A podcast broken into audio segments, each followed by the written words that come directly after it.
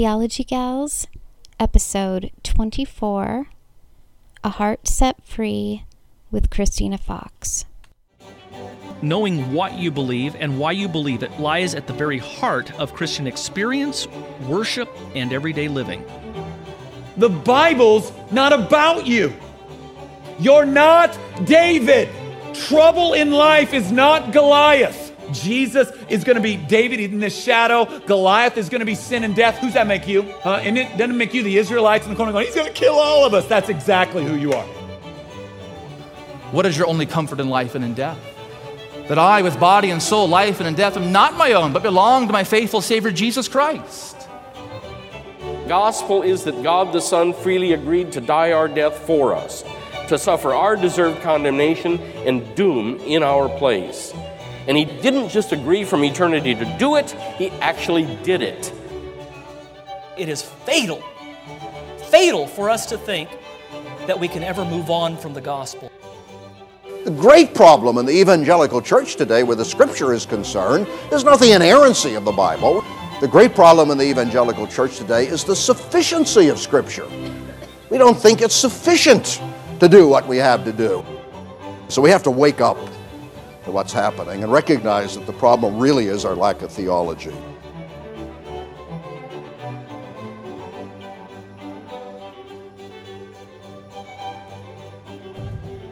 Hi, and welcome to Theology Gals. We are a podcast for women on the Bible Thumping Wingnut Network, and I'm Colleen Sharp. My co-host is Ashley Glassick, and this is going to be a really exciting episode because we're finally going to find out at the end of the episode what Colleen and what Ashley think about pineapple on pizza.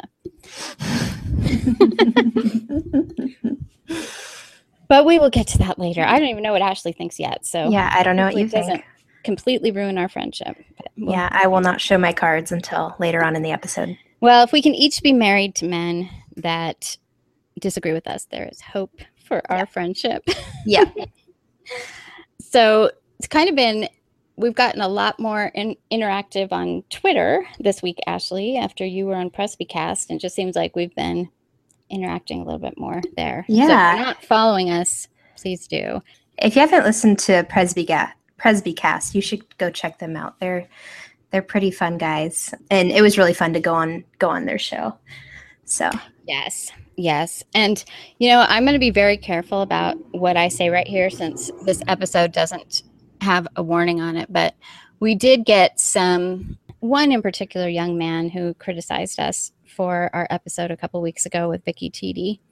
And so I think you saw it. Did you see it, Ashley, when I was on Council of Google+? Yeah. I did. Should we put up a warning right now for... Yeah, I'll just say I don't think we should go into detail right now. But just, you know, if anyone's interested, I've seen people talking about it around there. You can go to YouTube on the Bible Thumping Wingnut and Council of Google+.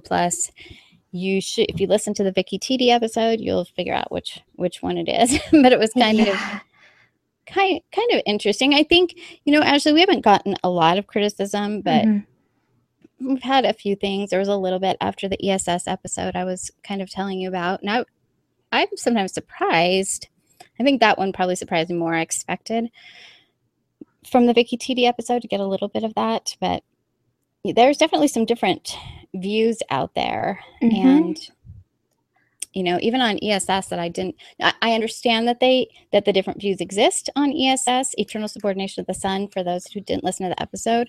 But I'm sometimes surprised by the things, you know, being said in criticism. Yes. You know, and I think we're going to actually do a whole episode on complementarianism and things like that to kind of address some of the criticisms of our views, not in a, you know, controversial way, but maybe so people can just understand a little better what we were trying to say and what Rachel Miller's trying to say. I think that would be helpful. Right. Because I think when it comes to male and female or biblical manhood and womanhood, there are some more extreme views on both sides. And I think we would definitely be more to the right, but on our views, but not to the extreme. Right. Well, on where we are. I feel like maybe it used to be you were either an egalitarian or you're a complementarian. And I think nowadays just saying you're complementarian isn't enough. You need to kind of clarify what you actually mean when you say complementarian, because it can mean a lot of different things. So I think that's why we want to do an episode to show, you know, it's not just either you're a complementarian or you're an egalitarian or a feminist or anything like that. It's there's I guess a variety of views within the complementarian camp. So be looking out for an episode on that. We'll be doing one of those pretty soon. So I think it'd be helpful for a lot of people. And also I had seen something that somebody posted, and I can't remember the words that they used, but basically saying all complementarian women are, what's the word they used? Oppressed. Yes. Yeah. Oppressed. Yeah. And so, and I'm like, what? I'm married 22 years. I haven't felt oppressed yet. So we want to kind of dive into that a little bit too. We probably won't get in great detail about the women preachers, which we are 100% against, but probably talk a little bit more about some of those more practical things and accusations from both sides. So that'll be. Yeah, but before we get to that, today we have an episode on emotions, and while I was on the PresbyCast, someone made a joke that Presbyterians don't have emotions, which was funny. It was a Presbyterian that made that joke, so I took it. Yeah, there's lots of jokes about that out there. Yeah, the frozen shows and all that. We, of course, have emotions. Women have emotions, and they are very difficult to talk about, and we'll get into that in today's episode. Yeah, we're going to be talking with Christina Fox in just a moment about her book, A Heart Set Free, A Journey to Hope Through the Psalms of Lament. It's a wonderful book. I think it would be very helpful for so many of our listeners. And even during times of suffering, it's the things that she talks about in there have helped me so much in some of my own dark seasons. So we'll be right back with Christina Fox. This podcast is a member of the Bible Thumping Wingnut Network. All right, welcome everybody to another podcast episode with Semper Reformanda Radio. Hi, welcome to Theology Gals. Welcome everyone to the Logical Belief Ministries podcast. Well, welcome to School of Biblical Hermeneutics. Welcome everybody to Grappling with Theology. What is going on, guys? Shiner's Lights coming at you. Well, welcome to Slick Answers. Good evening and welcome to Conversations From the Porch. This is the Council of Google+. Welcome, ladies and gentlemen, to the Bible Thumping Wingnut Podcast. The Bible Thumping Wingnut Network. 10 podcasts, one network. Check them out. BibleThumpingWingnut.com.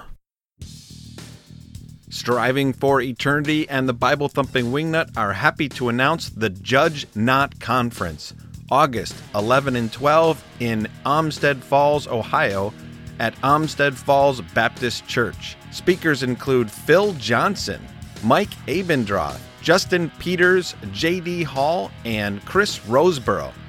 Also included is a debate at 7 p.m. on Friday on the topic of the charismatic gifts, continuationism versus cessationism. You can register for the Judge Not Conference at judgenotconference.org. Don't miss this awesome opportunity and fellowship on the topic of apologetics and evangelism. Judge Not Conference, judgenotconference.org. Register today. And we are back with our guest, Christina Fox, and we're going to be talking about her book, and we're really excited to have her on. I know some of you have already read her book, and we're going to link that on the episode notes. So if you're interested in that book, you know, I highly recommend it. Can you just first share a little bit about who you are for those not familiar with you? Okay. Well, my name is Christina Fox. I currently live in the Atlanta area. I have two boys. I homeschool. I serve in ministry at my church. In my old life, before homeschooling, I was a child psychotherapist. So my background is in counseling, which kind of explains the topic of the book, I guess. So that's a little bit about me. So can you tell us what brought you to write this book? Well, ultimately, I wrote it to help women learn to cry out to God with their emotions, sorrows, their fears, their griefs, their worries. I think we live in a culture where we are able to at least identify our emotions these days. You know, my grandparents' generation, not so much, but I think, you know, we do know, and we can say to each other, you know, I'm feeling kind of worried, I'm stressed out, things like that, but we don't often know what to do with those feelings that we have. And I think we each have our unique responses to when we feel those feelings. For me, it might be a gallon of ice cream, you know, that I might dig into, or, you know, we might go shopping because, you know, we're feeling blue, or we might spend hours on Google trying to figure out whatever the problem is that we're facing. But going to God in His Word, going to Him in prayer, lamenting, crying out to Him are probably not our kind of instinctual responses when we're feeling that way. And so I wanted women to see that God actually has provided a way for us to do that, that we're not alone, and that He wants to hear from us, and that the Psalms, specifically the laments, have a typical structure that we can follow, and just like the psalmist, cry out to God. So that's okay, it. So I think, yeah, like in our culture, we're well, maybe this is more Christian culture, maybe this is like broader culture, but we're kind of taught like emotions are bad things. Like you shouldn't be feeling sad. You shouldn't be feeling worried. You shouldn't, like, if you have emotions, you need to get rid of them quickly. Or how do the Psalms address that? Like, how are the Psalms helpful there? The Psalms really show us that the emotions are a normal response to life in the fallen world.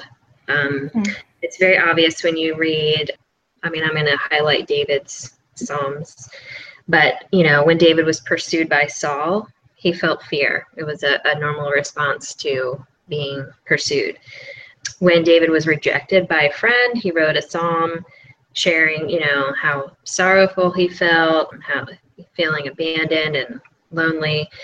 When he was overwhelmed by his circumstances, he felt despair. When God seemed silent to him, he felt abandoned. So I think the Psalms show us that, you know, the Psalms acknowledge that we live in a fallen world, and that we really should respond in some sort of, you know, have a negative response to it, because it's not the way it should be. So what you're right. saying is emotions are okay. Yeah, we shouldn't be running from them. It's not always okay how we deal with them, but having them is okay. Yeah, because I think a lot of people think we should just, I think some Christians, you know, that it's just about hope and joy and peace in the Lord, where I think they give us an opportunity to cry out to the Lord and express. Well, we see it so much in the Psalms, right? Yes. The Psalms definitely have, especially the laments, have a common structure. The psalmist is very vivid in his description of what is going on, how he's feeling. He doesn't like try to package it neatly, you know, so that it sounds good. He doesn't like say, well, I'm just a little bit worried. He's like, no, I feel like I'm in the bottom of a pit, or, you know, he's very, very vivid. And that to me alone gives me great hope, knowing that I can be really honest with God about exactly what I'm feeling. Yeah. And I love that, because I think some women will say to me, I don't know how to pray. How do I pray? And even in those times of despair, we can cry out to God. And in the Psalms, we see that even in the midst of that despair, we talked about in our episode on suffering, even in the midst of that despair, the psalmist holds on to what he knows to be true. You know, that in God's goodness and in God's loving kindness. So what can we learn from these Psalms of Lament during our own times of suffering and trial?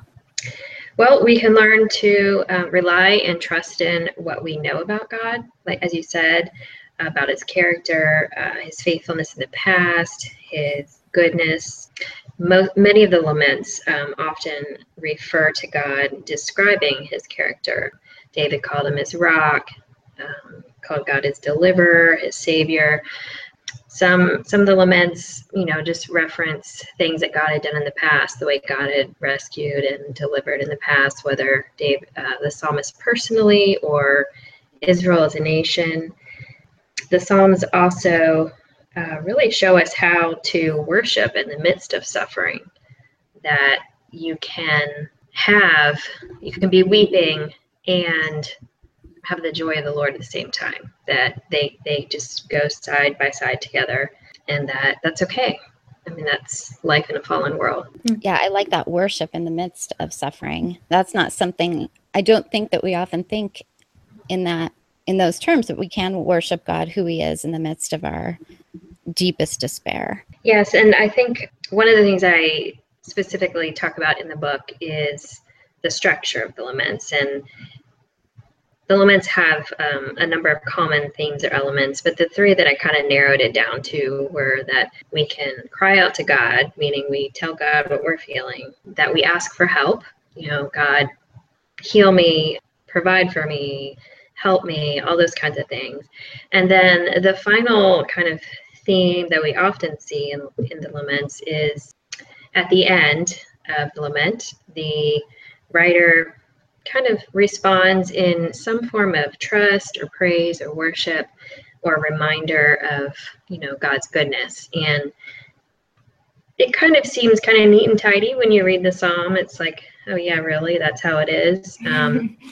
And we kind of have to remember that it took a, you know, there was a period of time that went on in this person's life that enabled them to get to that point. It wasn't, you know, just in 20 verses, but we too can, through the process of lamenting and coming to God and really just resting in who he is and what he's done for us, we can get to that point at the end of our own lament where we are able to say, I know that you will deliver me, or I know that you're good, all these things. And we respond in worship. Yeah, that's interesting that you say that, because I've definitely thought that before. You read like a short psalm, it's like 10 verses or something, and there's this like whirlwind of, you know, emotions. And then by the end, they're like, I trust you. And it's like, it does seem so quick. Like, oh, but that's a good point. I'd never heard that before, that this was like a longer period of time, that it's not like an immediate just, you know, oh, and I trust you fully again, you know, like it takes time. Yes, definitely. Yeah, we don't get to kind of see that process in the psalm itself, but it did take place. So what are some things that we can do as women in times of pain or despair to draw near to God? I would definitely encourage anyone to read the Psalms and just kind of read them with the idea of finding solace in it and seeing that you're not alone and that other people have felt the same way. And then as you do so, even write your own lament, kind of following that similar structure to write it out in the way that I talk about in the book. Just really being open and honest with God about how you're feeling and what's going on, the confusing thoughts and questions you've had, you know, why God, or how long God, those kind of things. Two things for sure. And then also including other people in your lament, just inviting other people to know what's going on in your life and kind of lamenting in community. And I think that right there is the thing that I think is difficult. At least it has been for me. In the church, sometimes you don't want to share your despair with others that you're feeling towards God. Yeah, it's kind of a scary thing to tell people, you know, to open up about, because there's a range of wrong responses that could come your way that you might not want, you know, so it's kind of scary. That's true. And, you know, we're all very uncomfortable with intense and strong emotions in ourselves and in others. So it's definitely makes sense that we could expect someone that we talk to be really uncomfortable about it. I think that when we share those kinds of feelings, it often reminds that person that they've had those feelings as well. And we often don't want to realize or identify, well, yeah, I've had some doubts or questions. But I think that often there's at least one person that we can trust that, you know, God has placed in our lives that, and if not, you know, a counselor or someone in leadership of the church who kind of displays wisdom, be another person. So writing this book, what is the primary thing that you were hoping women could walk away from reading your book? Something that you were hoping that they would learn, the message that you wanted them to know? Well, I really want women to know that Jesus knows the deepest cries of our hearts and that he came as an answer to those cries. We haven't talked about it yet, but one of the things I mentioned in the book is that, you know, Jesus is what the Bible is about. You know, all of Scripture points to him, including the Psalms, including the Laments, and I do discuss that in the book. And so ultimately, he's the man of sorrows who bore our griefs, and that's what I want people to remember as they're reading it. Yeah, because the Lord, I mean, he understands our emotions even more than we do. You know, even when we can't even verbalize what we're feeling, he understands what we're feeling. Right. And, you know, even we don't know what to say, his Spirit is interceding for us. And so even when we can't describe our emotions or, you know, can only say, help me, you know, even when we can't, the Spirit is saying what needs to be said for us. I think there's so much comfort in that. Definitely. And then we heard that you were writing a new book that's going to be coming out. When will that be coming out? Yes, I do have another book coming out with the same publisher. It's called Closer Than a Sister, How Union with Christ Helps Friendships to Flourish. It comes out in October, and it's about sisterhood in the church, about community, the community that Christ created through his life, death, and resurrection. Through our unity with him, we have unity with others in the church. My emphasis is on the relationship between women, specifically in the church, and what that looks like, that we are helping and serving one another, that we rejoice with each other, we mourn together, we serve together, grow together, learn together. And the book also explores some of the barriers that we have in our relationships and some of the conflicts that we might face. But it's ultimately a call for us to grow closer in our union with each other. Wow, that sounds really great. We'll be definitely looking for that and promoting that, because yeah, friendship is tricky, even in the church. It's hard. And so, like, I feel like we need all the resources we can get with that. Yes. Yes. And I know a lot of people long for those kind of relationships, and, you know, maybe read passages in the Bible that describe it and kind of like, well, what is that? I've never seen that.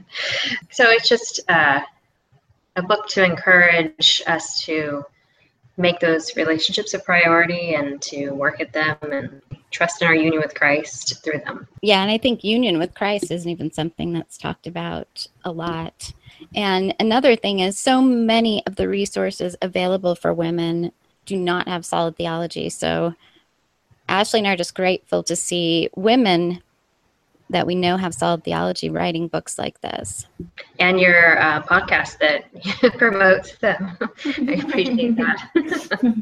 Yeah, we would actually love to have you on to talk about that when it comes out, because I'm really excited. When I saw that was going to be coming out, really excited to read that. And you sometimes speak, right, at churches or conferences? Yes, and I would love to come to any church and talk about sisterhood. That would be a lot of fun. I enjoy doing that.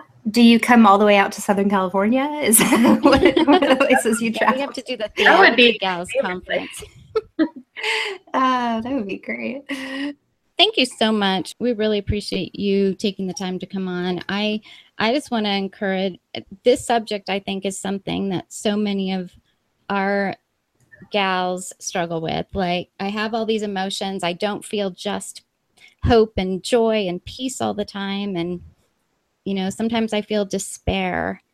And, you know, I will often point them to the Psalms and say the psalmist felt despair. And I think your book is great because it goes through, it explains, I think, a lot of these things that, and I think it can be a great companion to those going through, you know, some difficult times. But even if you weren't going through a difficult time, ladies, I think this is a good book to have, because even if you're not going through a time of suffering, we all have trials, even if they're small and sometimes big ones. So I'm really grateful for your book. Well, hopefully, Christina, we'll be able to have you on after your next book comes out, because I think that's going to be something that a lot of our ladies will be interested in. Too. Okay, we'll be right back. Looking for that perfect track for your next evangelism outreach? Look no further. At TractPlanet.com, we have solid biblical tracts that are a breeze to hand out. They are beautifully designed and are the highest quality tracts available. With over 80 different designs in stock and literally hundreds more available by custom order, we're sure to have just the right one for you. You can get any of our items printed with your church or ministry information, or have us design a brand new tract just for you. We are committed to the solid biblical message of law to the proud and grace to the humble. Each tract is firm on the resurrection of Jesus Christ and the necessity of repentance and faith in salvation. Come check us out at TractPlanet.com and make sure you use coupon code BTWN at checkout for 10% off your entire order. That's TractPlanet.com, coupon code BTWN.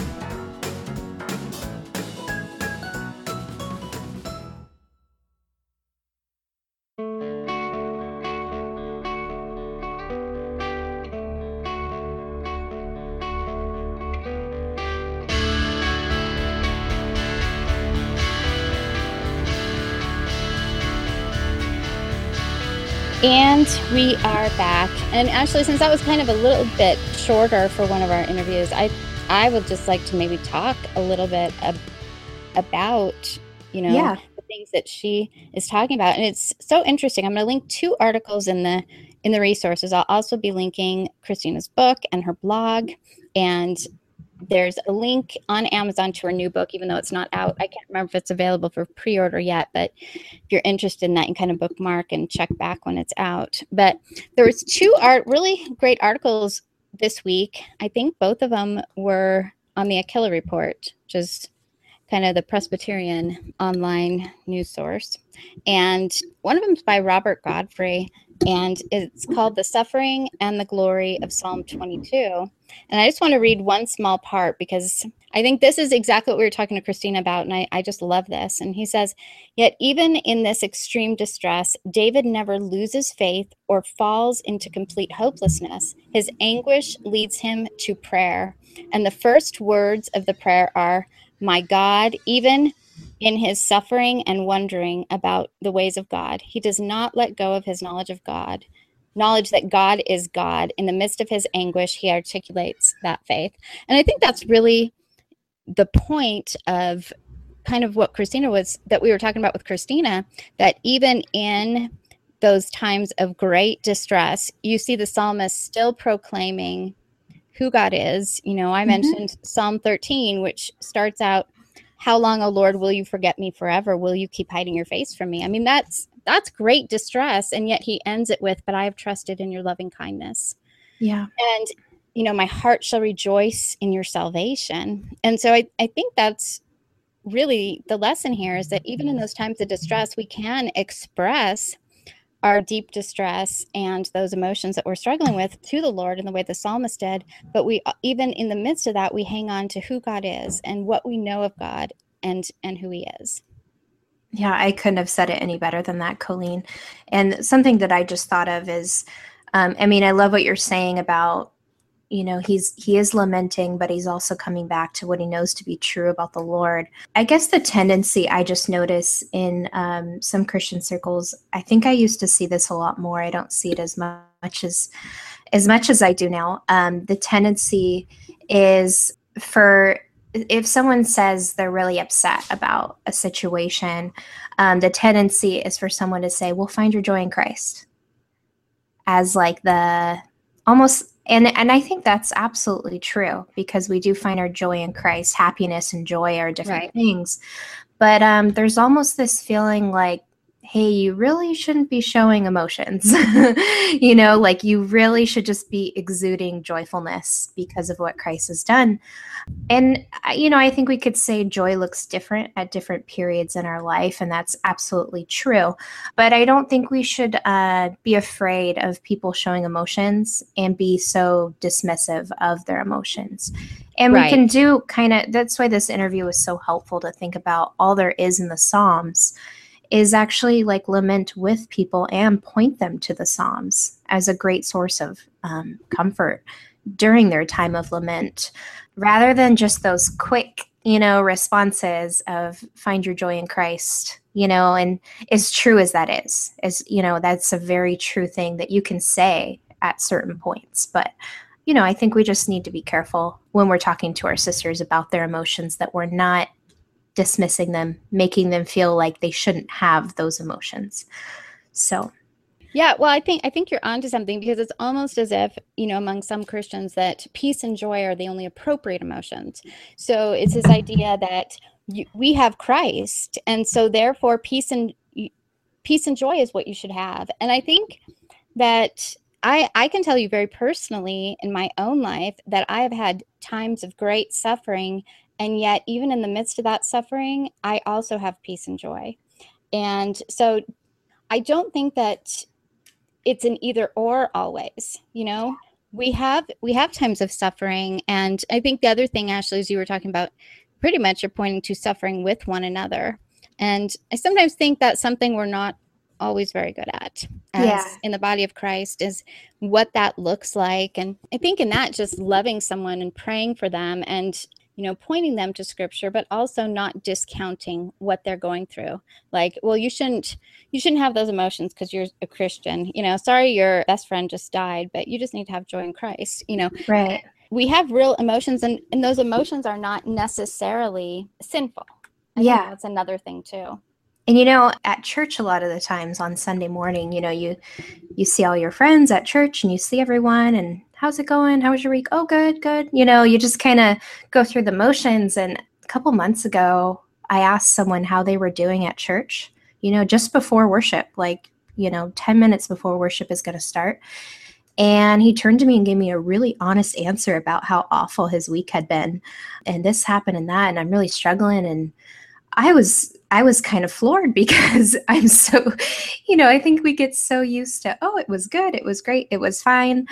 But I found that to be a blessing, because it enabled me to pray for that person in a way I wouldn't have known how to otherwise, you know, as they were just being honest about what was going on emotionally, you know, in their lives. And I think we could learn from that, you know, it's okay. And it's actually better if you tell people this is what's going on, because they can pray for you in a way they couldn't have otherwise. Yeah. I think some women struggle with it more as far as sharing what they're going through and, you know, being honest about their struggles. And I think sometimes for me, my hesitation in sharing is because of some of the responses I've gotten when I have been open and transparent with others. Yeah, so I think there's a lot to learn just from the Psalms, and I really want to get to this pineapple question. Yeah, though. Well, I want to say one more thing. I'm also okay, because we didn't talk about this, and I think it's just really important. And I've got an article that I just saw today from Nick Batzig on Christ in the Psalms, and you know, something we didn't talk about, and it's not talked about a lot, but the Psalms do point us to Christ, and so. I'm going to link that article also, because I think that's another important topic. And ultimately, everything we do and all of our comfort should come from looking to Christ, no matter what we are going through. That ultimately, you know, fixing our eyes on Jesus, the author and perfecter of our faith.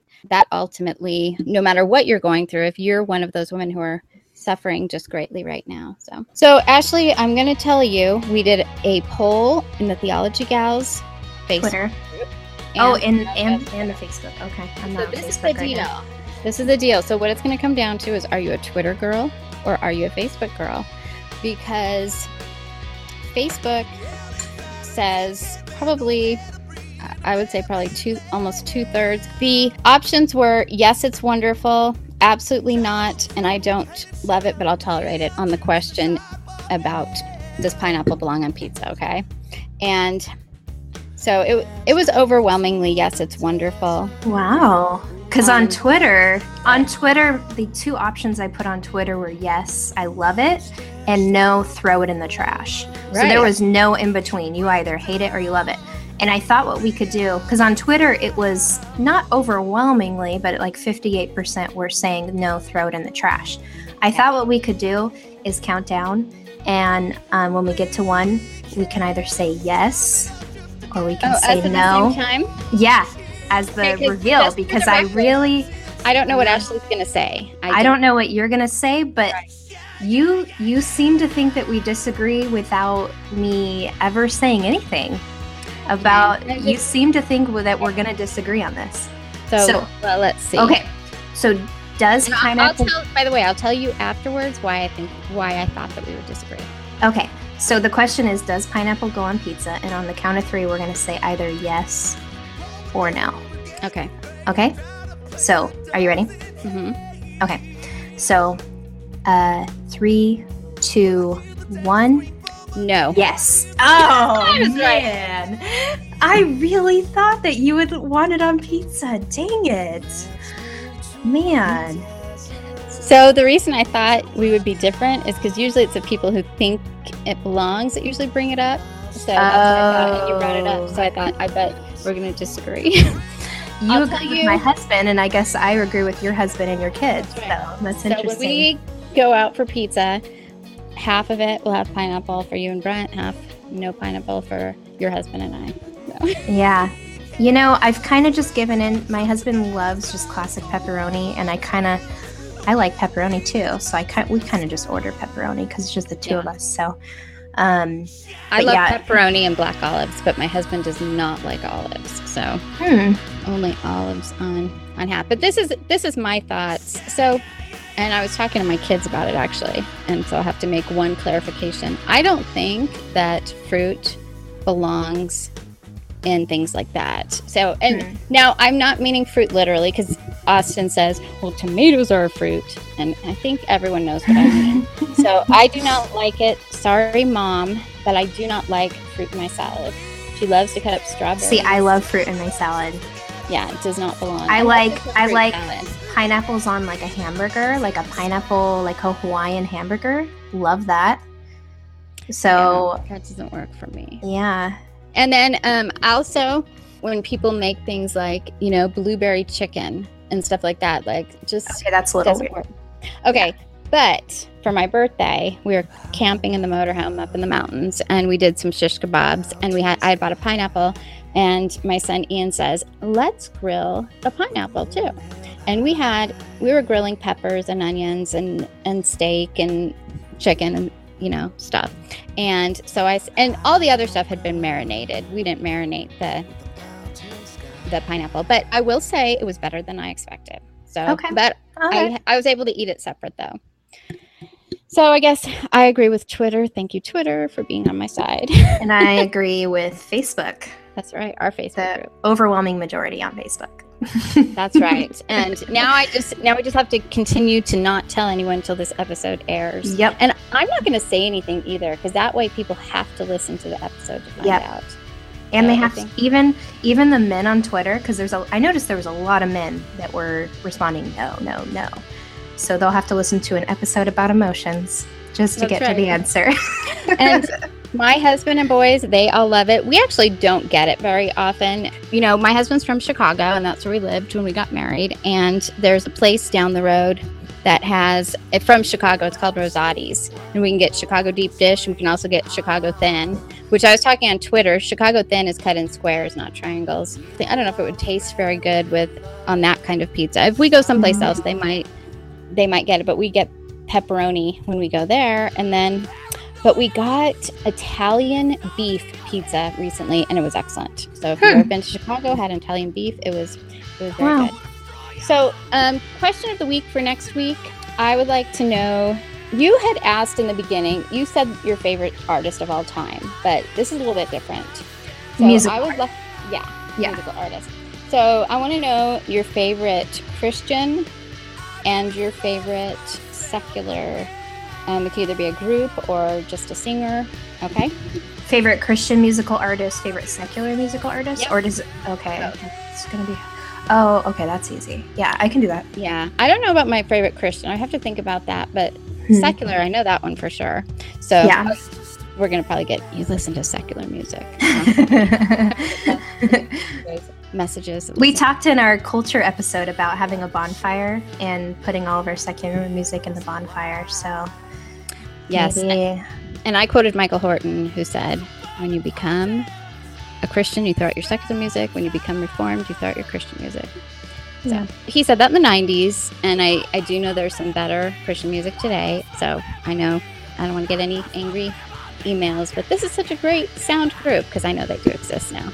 Yeah. But it was lacking in the 90s for anything that was theologically sound. And then the other thing I wanted to mention is Christina has graciously given us a copy of her book for us to give away. And so if you would like to be in the running for one of her books, go to our Theology Gals Facebook page, and you need to share the post for this episode and like our page and comment on this post, and I will have all of that information there.